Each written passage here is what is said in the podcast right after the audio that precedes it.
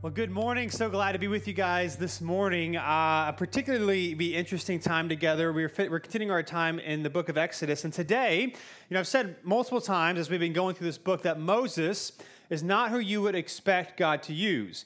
And uh, this week, we're going to, this morning, we're actually going to see not just Moses himself, but his family his family is pretty messed up in ways that I think will make us uncomfortable. And, and as I was kind of studying and trying to figure things out for this Sunday, I came across an interesting, uh, parallel, par- somewhat parallel, as we'll see. Uh, the Lion King movie, which I think many of us know and love and have seen or at least are familiar with. Uh, the Lion King movie, Simba and Nala's family is also pretty messed up. Now, you may not know this. Um, but it is, it is most likely they were, that Nala and Simba were cousins at the least, but even more likely half siblings. That's kind of weird. Is that weird? Is that Nala, you know Nala Simba, the ones that like get together at the end? Uh, what they what you find out is if you study lion stuff, I don't know what the name for that is. When you have a pride of lions, what happens is you have one male lion and you have a bunch of lionesses. Now, the male lion doesn't really do anything, but he's the one that mates with all the lions. You might have two or three other male lions that kind of travel with the pack, but you have one male lion that mates with all the other lionesses. And so all of the cubs are essentially half siblings. And, siblings, and when they become about two or three years old, uh, the male cubs will leave the pride and try to take over another another pride of take out another male lion and become the new leader or the new mating male of that new pride. And so we actually see this in the Lion King when Scar gets rid of Mufasa. Sometimes it actually is the brother uh, who comes in and tries to take out the male lion and become the, the one that mates with all the lionesses. And so that happens. So this is weird because Nala and Simba are related. And in fact, in the early drafts of the movie, it was originally going to be called the, uh, the King of the Jungle. It was actually heavily implied that Mufasa, who was Simba's dad, was also Nala's dad because that's how lion stuff works. And so they took that out because they thought that was weird. And then towards the end of the editing process, uh, the one of the his name's Tom. I can't remember his last name. One of the lead uh, editors or animators of the movie. It was brought to their attention, you know, a couple of years later, as they're putting the finishing touches on this, how you know lion packs typically work work. And so by that point, it was too late in the process to try to add, you know, Nala's dad being somebody else. And so they kind of just left it and hoped that people wouldn't figure it out. And until this day, maybe you haven't figured it out, but now I've ruined it for you, okay? That's weird. That's messed up. And so what we're going to see today is that Moses' line is messed up. And so if you're here today, I, I do want to say this. I think you picked a good Sunday to be here, right? If you think there's stuff in your life that isn't going the way that you wanted, that you've blown it, that God, you know, somewhat is disappointed in you and, and doesn't want to use you in any significant way, I think we're going to see we are in good company, that God loves us right where we are and can use us no matter what has been done to us or no matter how crazy our family might be. And so if you have a Bible, go ahead and pull it up. We'll be in Exodus chapter 6. If you don't have a Bible, there's a black one somewhere around you. You can read along there. And if you don't own one, you can take one of those black ones home. It is our gift to you. We have been in the story of Exodus, which is God calling the Israelite people out of slavery and bondage in Egypt and to bring them into the promised land. He's going to give a land for them, and He's going to bless this nation, from which one day the Messiah, Jesus, of the entire world, would come. And so, so far in the story, uh, last week we saw Moses, he's back in Egypt. He's approached Pharaoh and he's told, he essentially asked him to let the Israelites go. And Pharaoh responds by working them harder. He says, No, you think you want to ask my, these people that I have enslaved that are working for me to leave? I'm going to work them harder. And so the Israelites become understandably very upset and angry at Moses because he's promised deliverance. They're super excited about it. And not only does, again, Pharaoh reject their request, but he makes life even more miserable for them. And so that's where we pick up the story. I'm going to read the last two verses again of chapter 5 uh, before we continue. Again, to just give us the, the details here. Moses has been rejected again by Pharaoh. Uh, the Israelite leaders are upset with him. And so here's how chapter 5 ends, verse 22, and then we'll continue. It says this So Moses went back to the Lord and asked, Lord, why have you caused trouble for this people? And why did you ever send me? Ever since I went into Pharaoh to speak in your name, he has caused trouble for his people, and you haven't rescued your people at all. In the chapter 6, verse 1, it says, But the Lord replied to Moses, Now you will see what I will do to Pharaoh. Because of a strong hand, he will let them go. So, because of God's strong hand, he, Pharaoh, will let them go. And because of a strong hand, he will drive them from his land. So not only is he saying he's going to let you go, but he's actually going to like make you leave by the time that I am finished with what's going on here. And so God responds to Moses' disappointment uh, with the reminder of his original promise, which is in chapter 3, uh, that Pharaoh would uh, say no originally, but God is going to do through his power and through some miracles uh, that we now call the plagues. He's going to show his might and his, sal- his salvific abilities to save the Israelites. Once that is on display, uh, he, Pharaoh will move to let Israel go.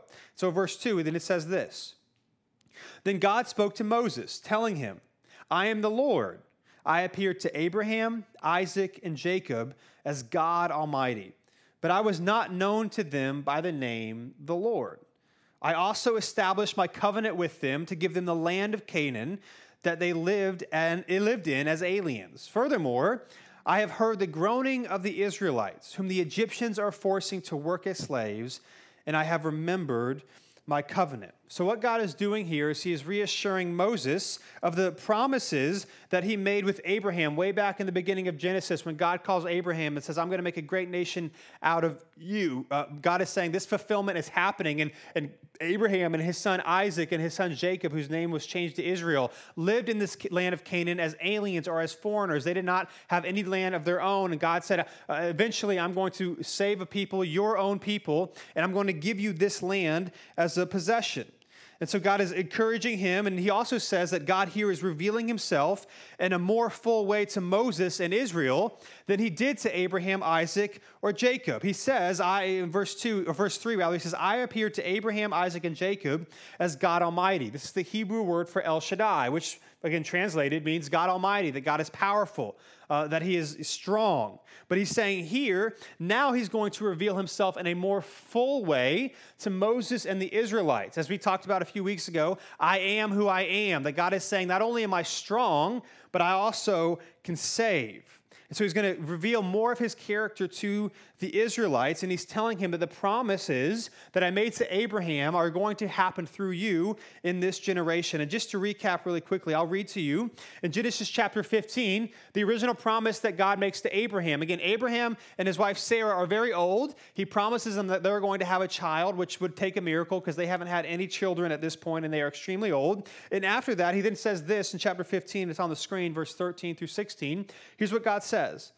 It says, Then the Lord said to Abram, this is before his name was changed to Abraham, Know this for certain, your offspring will be resident aliens for 400 years in a land that does not belong to them, and will be enslaved and oppressed. However, I will judge the nation they serve, and afterward they will go out with many possessions. But you will go to your fathers in peace and will be buried at a good old age. In the fourth generation, they will return here, for the iniquity of the Amorites has not yet reached its full measure. In other words, what he's saying here, that, that God's promises that they will be enslaved and they'll be in Egypt, which in the beginning, if you remember, it starts out really well, and they begin to increase in number, and the Pharaoh doesn't like it, so he enslaves, and they're going to be in there for 400 years. And so God is saying, what I trusted, what I promised to Abraham is now going to happen. And Moses, should be encouraged by this. Now, we said this last week, and I think it's worth repeating how this idea when God promises something, sometimes we assume it's going to work out a certain way, and then we get frustrated when it doesn't. Again, I want us to understand and remember that God fulfills his promises, but not our assumptions. Right? God fulfills his promises. He will do what he said he's going to do. He will accomplish what he said he's going to accomplish, but oftentimes it doesn't look like it doesn't happen the way that we would want. And I think for many of us, if we're honest, we get frustrated because when we when God has promised something or he's he's led us somewhere or we're trying to be faithful and then things don't happen on the timeline that we want, we get frustrated. And, and I think if we're being honest, sometimes we get frustrated uh, because really what we want God to do is just kind of get us out of the situation. And, and, and really, when, when it comes to God's timing and Him doing things maybe slower than we would have liked, I think there's kind of two main reasons that that can happen. One is, again, often we want God just to fix our situation, but God wants to give us a relationship right? The God of the universe, He loves us, He cares for us, He died for us, He is the way for us to receive grace and mercy and truth. And we know that in times of difficulty or in times of waiting, we can experience sides of God or different attributes of God that we would not have experienced otherwise. And so sometimes waiting is good for us because it allows us to know and experience more of who God is. A second reason that waiting can be good for us is because it, re- it reminds us and reveals to us that, that it is bigger than us. The story of God is bigger than us. And it's understandable, right? We get so focused on the things that we're dealing with and the struggles that we have and the situations that we want to get fixed that we don't we forget and we don't understand how somehow in the future God could use your exact uh, depression and struggle and discouragement to love and encourage other people in the same exact situation that you are in in the future. Now, this doesn't make it easy right? It doesn't make it easy to wait. It doesn't make it easy uh, to wait on what God wants to do, especially if you're in a hard time. But it reminds us that we have no idea what God is going to do in the future and how He might use our story to love and encourage other people. This kind of reminds me of Adam and Citizens Church, right? Adam, many of you guys know Adam and Emily. They've been here since the beginning. As we said, their last Sunday is going to be in two weeks as they're planting Citizens Church in Kernersville.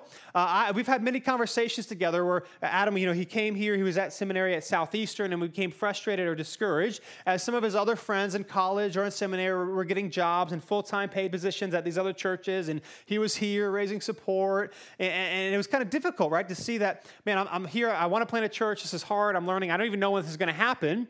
And I think he would say, if he were up here this morning, that it's been good that the waiting has been hard, but it's been difficult. And hopefully, the things that he's learned here and the support that he's gained is going to allow Citizens Church to be a more healthy, uh, to be a more vibrant church than it would have, even though in the moment it was difficult. And I think we can all relate. In the moment, the Israelites are experiencing something difficult, difficult. And as we'll see later on in Exodus, that God even says that their struggle was not just about them.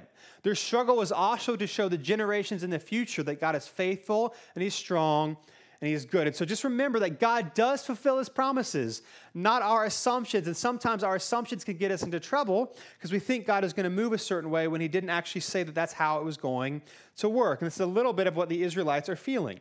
And so we'll continue in verse 6. Here's what it says next He says, Therefore, tell the Israelites. So he says, Go and tell the Israelites this I am the Lord, right? I am who I am and I will bring you out. Uh, I will bring you out from the forced labor of the Egyptians, and rescue you from slavery to them.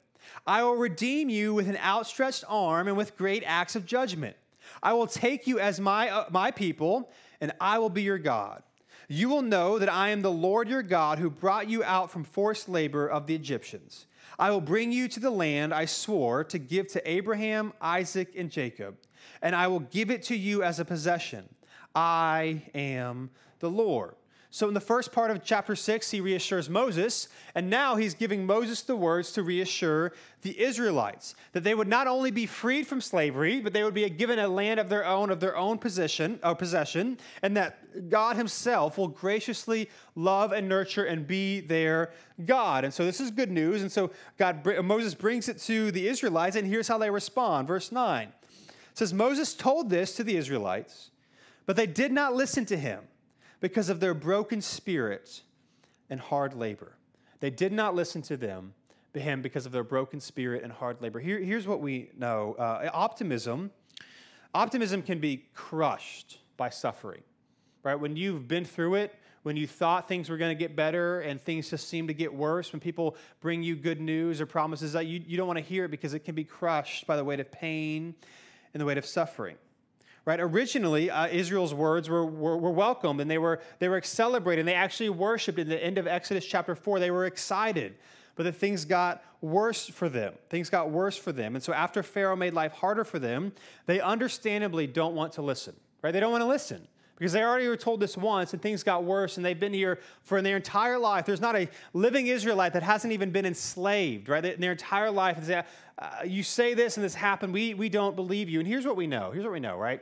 That it's hard to believe the promises of God when life is painful. But if we're honest in our own situations or those around us that might be experiencing difficult times, it is hard to believe the promises of God when life is painful. Uh, this means, by the way, that the importance of community and church and being together cannot be overstated. Uh, one of the downsides of our hyper individualistic culture, I mean, different cultures in different times have had different struggles. I mean, there, there are some good things about it. For example, the fact that we, we emphasize that every single person matters and is valued and deserves to be loved and treated fairly and respected. This is a post enlightenment, more individualistic uh, concept and idea. So that's a good thing. But one of the down things is downsides is eh, we, we, we, we get cut off from one another. And this is eh, eh, especially difficult when it comes to our relationship with God. Because we live in a very hyper individualistic culture, we assume that our relationship with God is only between us and God. And that could not be further from the church, right? All throughout, throughout Scripture, we see that God is a relational God, the God, the Father, the Son, the Holy Spirit. He is in relationship, and He's created us to be in relationship. And you cannot follow Jesus. Your salvation, yes, is, is between, is your decision to give your life to Jesus, but actually living that out cannot happen on your own. And we all know this from personal experience that when you're struggling and when life is hard, it can be hard to remain faithful. Right? It can be hard to trust God and to follow God, and it becomes exponentially more difficult when you're doing it by yourself. And so it says, as a side note, I, I, do, I do just want to mention, you know, we've been in COVID for seven months. And so I guess I want to preface this by saying this. Um, if you are, are nervous about COVID, maybe us in the room or those that are watching online, uh, you, and you should live by your convictions, right? Or if you have family members that are sick, and so you need to kind of stay away, then, then you ought to do that. But we do need to understand that isolation is 100% detrimental to your relationship with Jesus. It is. And so my encouragement for us would to, would to do this what is our plan to be in community? Whether it's showing up in person here, whether it's uh, making a commitment to join our community group or to show up even when you're retired or we don't feel like it, or have a close group of friends that we are actually physically gathering with to talk with and to do life with. You cannot follow Jesus on your own. And COVID has made this a lot harder because we're separated. It's hard to believe the promises of God when life is painful. And if we do not have a plan to be with one another, we should not expect our relationship to Jesus to be improving. I, I, ha, I, was watching, watching this little I don't know, interview or something, I don't know what you would call it this week, of a pastor that I really enjoy and respect. And he's in, he's in England, and their church isn't regathering yet because they can't. And he made a really good point. He said, These past six, seven months have been a, essentially a net negative for him spiritually right? And he said we shouldn't be surprised by this, right? When we're home and we're isolated and we cannot gather, we cannot pray, we cannot grieve, we cannot celebrate, it is going to lead to our relationship with God being fractured because we are meant to be in community. So, again, let me say, we got to live by our convictions. I don't want anyone to do anything that makes them feel uncomfortable or unsafe. But it is true that our relationship with Jesus will falter when life is hard, and this is a hard year. And so, if we're not gathering together in any sort of any sort of way, then we should not be surprised if our relationship with Jesus is, is struggling because we need each other when life is hard. We need to encourage each other. We need to love each other. We cannot do this on our own. And so we'll continue picking up the story. Uh, they're frustrated. It's hard for them, again, to believe the promises of God. And here's what it says in verse 10. Then it says this Then the Lord uh, spoke to Moses. He said, Go and tell Pharaoh, king of Egypt, to let the Israelites go from his land but Moses said in the Lord's presence, If the Israelites will not listen to me, then how will Pharaoh listen to me, since I am such a poor speaker? Then the Lord spoke to Moses and Aaron and gave them commands concerning both the Israelites and Pharaoh, king of Egypt, to bring the Israelites out of the land of Egypt. So Moses has a problem here, right? If the Israelites who stand to benefit from what's going on here will not stand with Moses and Aaron and do not believe him, how should he expect Pharaoh to want to listen to them? Right? How is he going to do this? Nevertheless, God is calling him to confront Pharaoh, and we're going to see the, the plagues and the signs of God are soon to begin.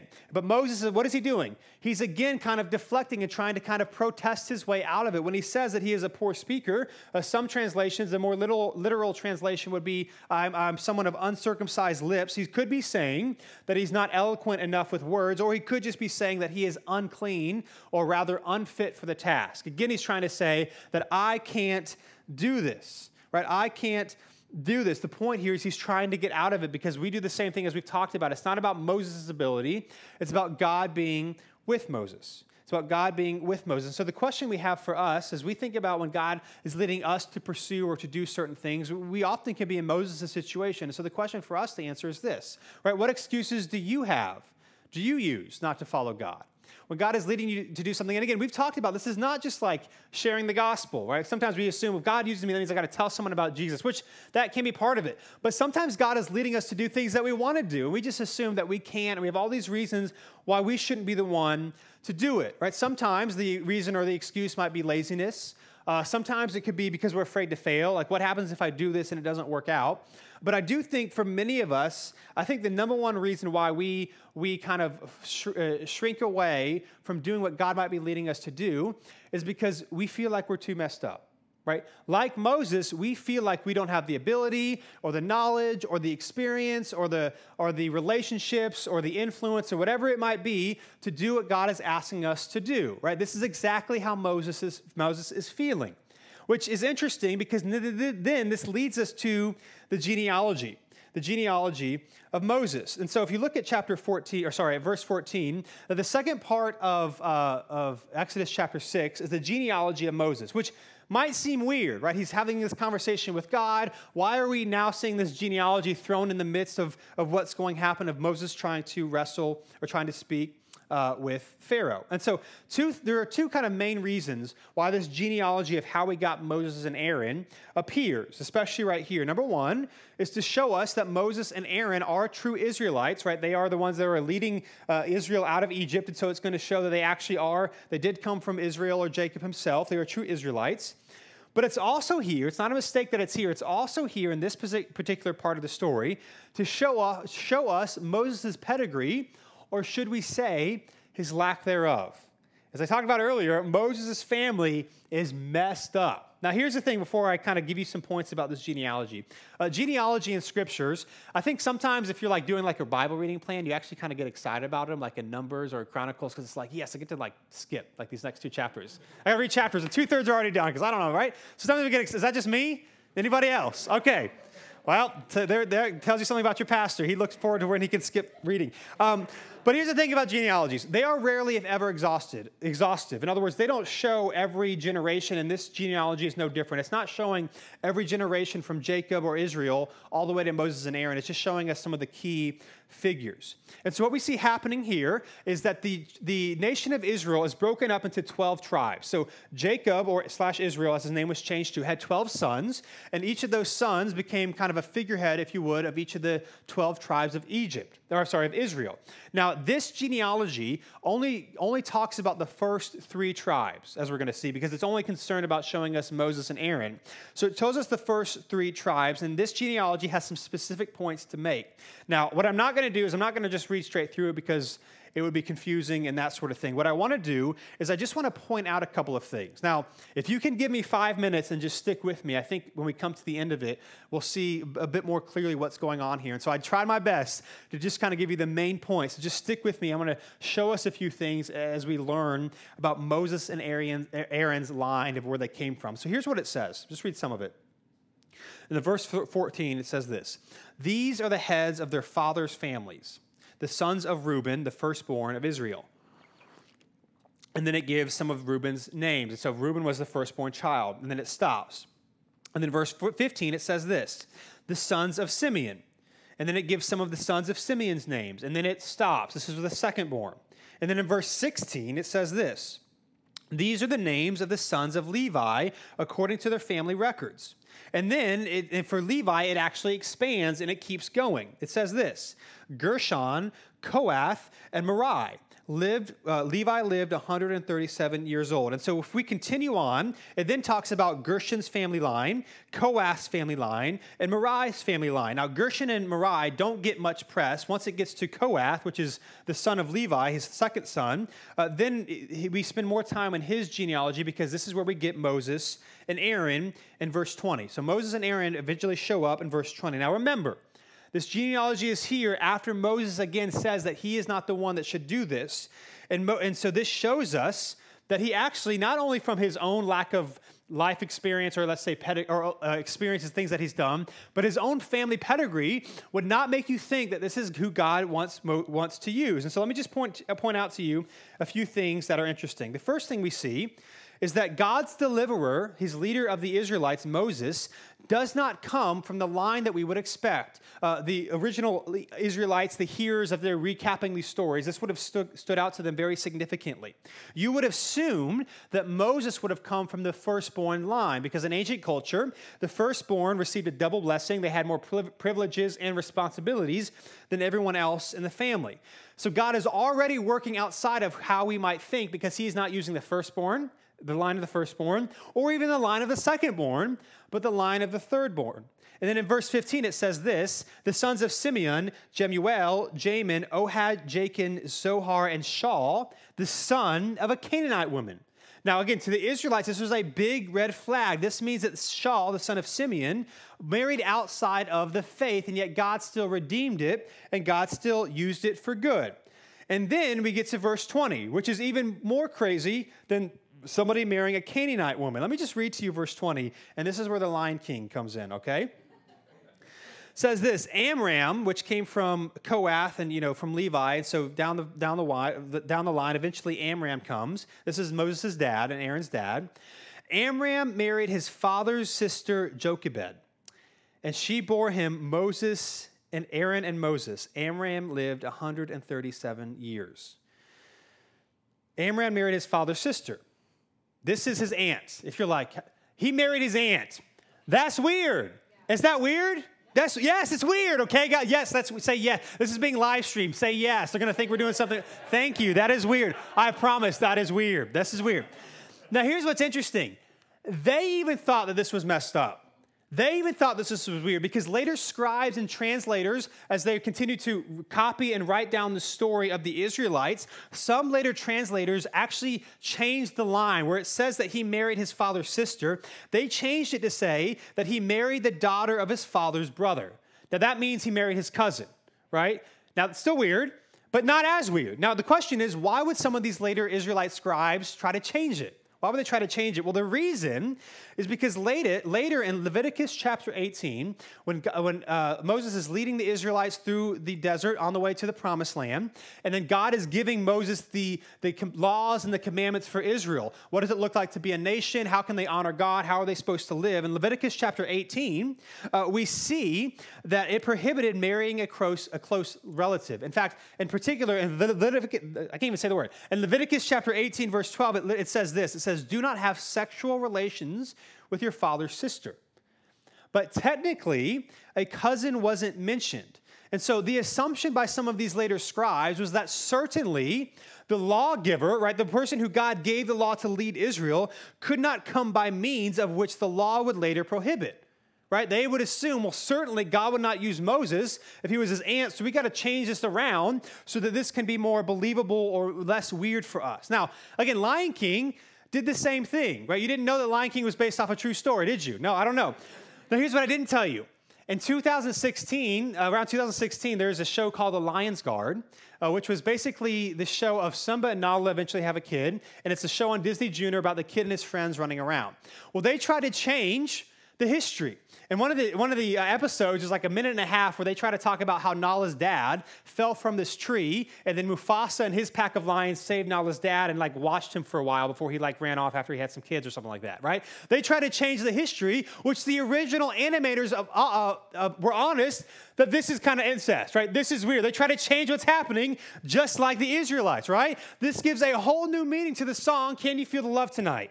I'm just saying, you may never listen to that song the same again, right? Lion King, that's weird.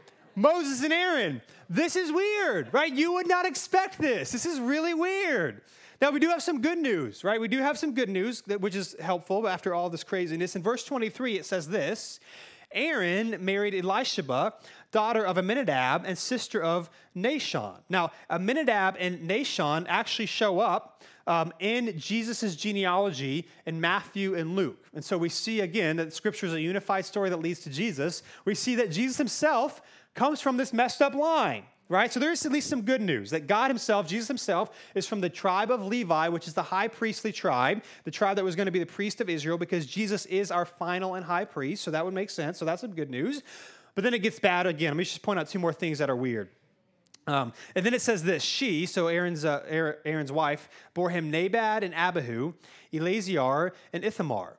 Now, what's, what's significant about this is that Aaron's first two sons, Nahab, or Nadab and Abihu, were the first two priests after Aaron of Israel. So as they're in the Israel, as they're in the wilderness, Aaron becomes the first high priest, and his sons also become priests under him.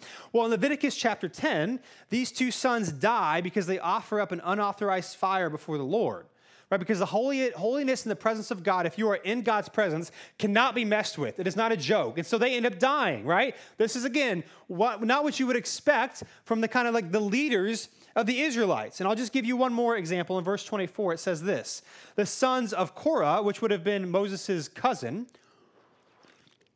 it says Korah and his sons, uh, it says the sons of Korah were Esar, Elkanah, and Abasaph, and some of the other things. But here's what's interesting about this. In number 16, again, as the Israelites are traveling through the wilderness, uh, Korah start, tries to start a revolt with 250 men of Israel, to try to essentially kill and take out Moses and Aaron. And then God opens up the earth and swallows them up, right? And so I say all this to think to say two things. You're probably thinking at this point two things. Number one, did Dylan actually pronounce all those names correctly? Right? You probably I have no idea, okay? I do I, I, promise I do try to pride myself on learning how to say names, but when there's like 30 of them, there's just no way they're in Hebrew. I have no idea. Secondly, though you might be thinking is maybe my family isn't that bad after all, right? Maybe, maybe as crazy as you your family is and you might be, maybe it's not as bad as you thought after all. Now again, the context of this genealogy comes when Moses is claiming that he can't do what God is asking him to do.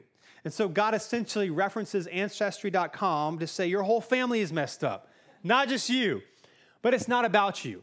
And I think this is encouraging, this is encouraging for us because Moses is messed up, Moses' family is messed up, and here's what this means that the family of God is full of people just like you.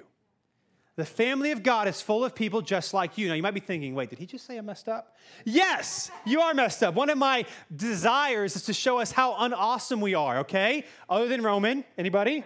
Right? Okay? Other than my son Roman, right? Because in our culture today, we're, we're, told this lie that we're perfect just the way we are. We have no problems. If there's an issue, it's not about us, it's always somebody else. I think it's very freeing for us to see and understand that we are broken, that we do not have it all together, and that we need help in the gospel of Jesus, that He loves us right where we are. He doesn't love us when we're perfect, we have everything figured out. He loves us in our brokenness, in our mess, and He offers us grace, forgiveness, and mercy. And so, what we see in the genealogy of Moses and Aaron is that God uses human sin and mistakes and redeems it. Right? This is what God does. Moses wasn't good enough, and neither are you. That's the point.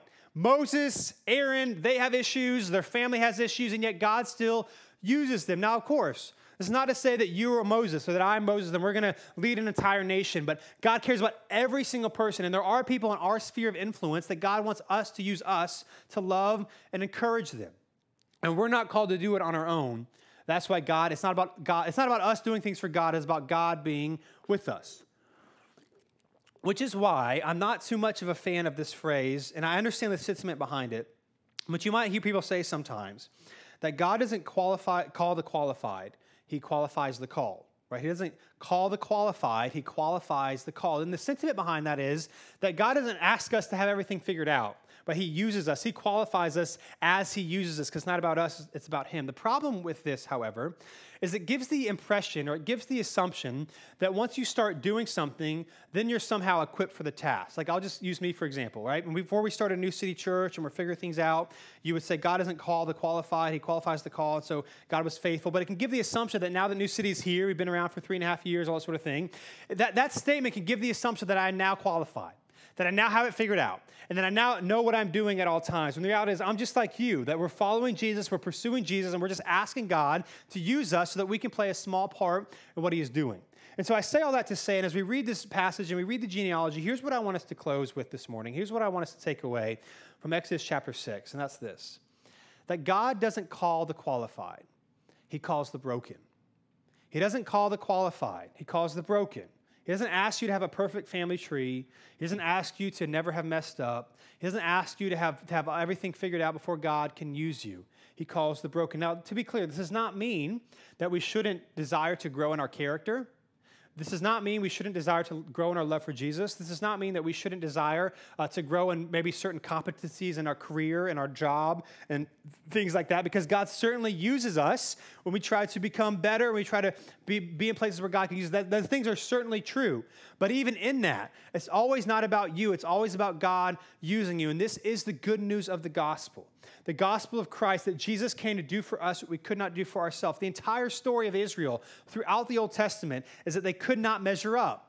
They could not do for themselves what God is asking them to do. And so they would offer sacrifices day after day until Jesus shows up, who is the final high priest, who is the final sacrifice on our behalf, who was perfect in every way, who gave himself up for us, not because we deserved it, but simply because God loves us. The good news of the gospel is that those who are following and trusting in Christ, even in the midst of your doubts, even in the midst of your sin, even in the midst of your kind of questions and the, and the ways that you fall short, the good news of the gospel is that you do not have to have it all together. You do not have to have it all together for God to love you and for God to use you and for you to experience God's presence. This is why we often say here at New City Church that for those that know Jesus and are following Jesus and have given their life to Christ, you have nothing to prove and no one to impress right? You have nothing to prove because God, in His graciousness, the King of the entire universe, has been given to you. You have received the, the perfection and the holiness and the righteousness of God in Christ. That you have been given to that as a gift from, from Jesus. So you have nothing to prove because God Himself loves you. And you have no one to impress because God Himself loves you. Right? If you don't have to impress, impress the God of the universe, you don't have to impress anybody. That God doesn't call to qualify. Moses, again, he was old, he had killed a man, he was on the run, and God is using him.